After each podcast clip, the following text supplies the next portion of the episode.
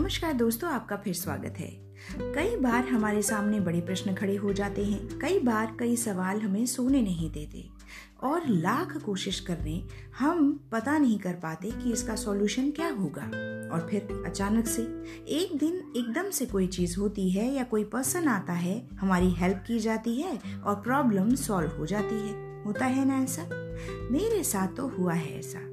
जब problem solve हुई तो मुझे पता ही नहीं चला कि भाई हम कभी इस डिलेमा में भी थे।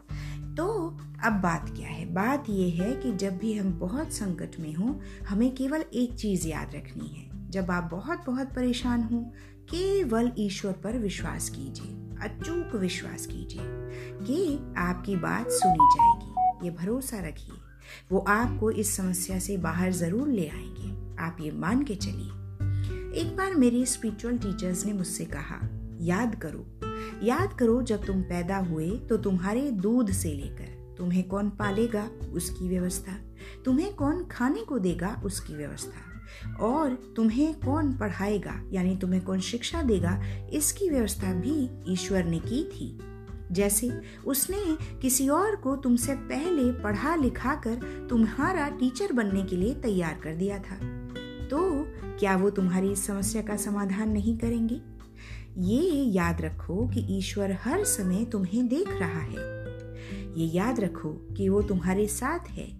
जब तुम नहीं समझते थे, तब भी उसने तुम्हें गाइड किया। अब जब तुम समझते हो तो तुम चिंता करते हो। तुम्हें चिंता नहीं करनी। जो भी चिंताएँ हैं, सब अपने ईश्वर को सौंप दो। तुम्हारे ईश्वर तुम्हारा कल्याण करेंगे। वाकई। ये वो शब्द थे जिन्होंने मेरी बड़ी सहायता की।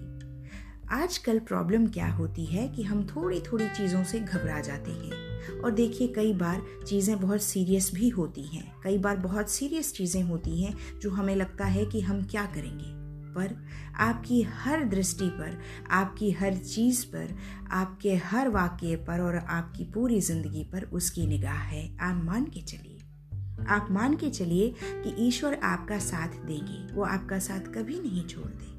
आप विश्वास करके चलिए कि उन्होंने आपको यहाँ तक पहुँचाया है तो वो आपको आगे भी पहुँचाएँगे। बस आप दृढ़ विश्वास रखिए, ये मेरा खुद का मानना है। मैंने अपनी खुद की लाइफ में और बहुत से लोगों की लाइफ में ऐसा देखा है, जो ईश्वर पर विश्वास करता है, वो कभी निराश नहीं होता। कई बार लोग बहुत सी चीज़ें कहते हैं कि देखो, ये तो बहुत सीधा था और इसने धोखा खाया। या आजकल के ज़माने में इतना सीधा होना या इतना ईश्वर पर विश्वास करना, अरे भाई, चालाकी के बिना नहीं चलेगा। दुनिया बड़ी मतलबी है। स्मार्ट होना बहुत ज़रूरी है। आप इन सब बातों पर बहुत जल्दी विश्वास कर लेते हैं। ऐसा नहीं करना है। आपको पूरी तरह अपने मन से ईश्वर पर विश्वास करना है। जो सामने वाला कहता है, कहने दीजिए।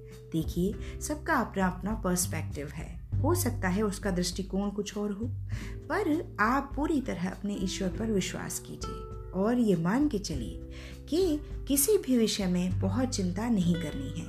क्यों?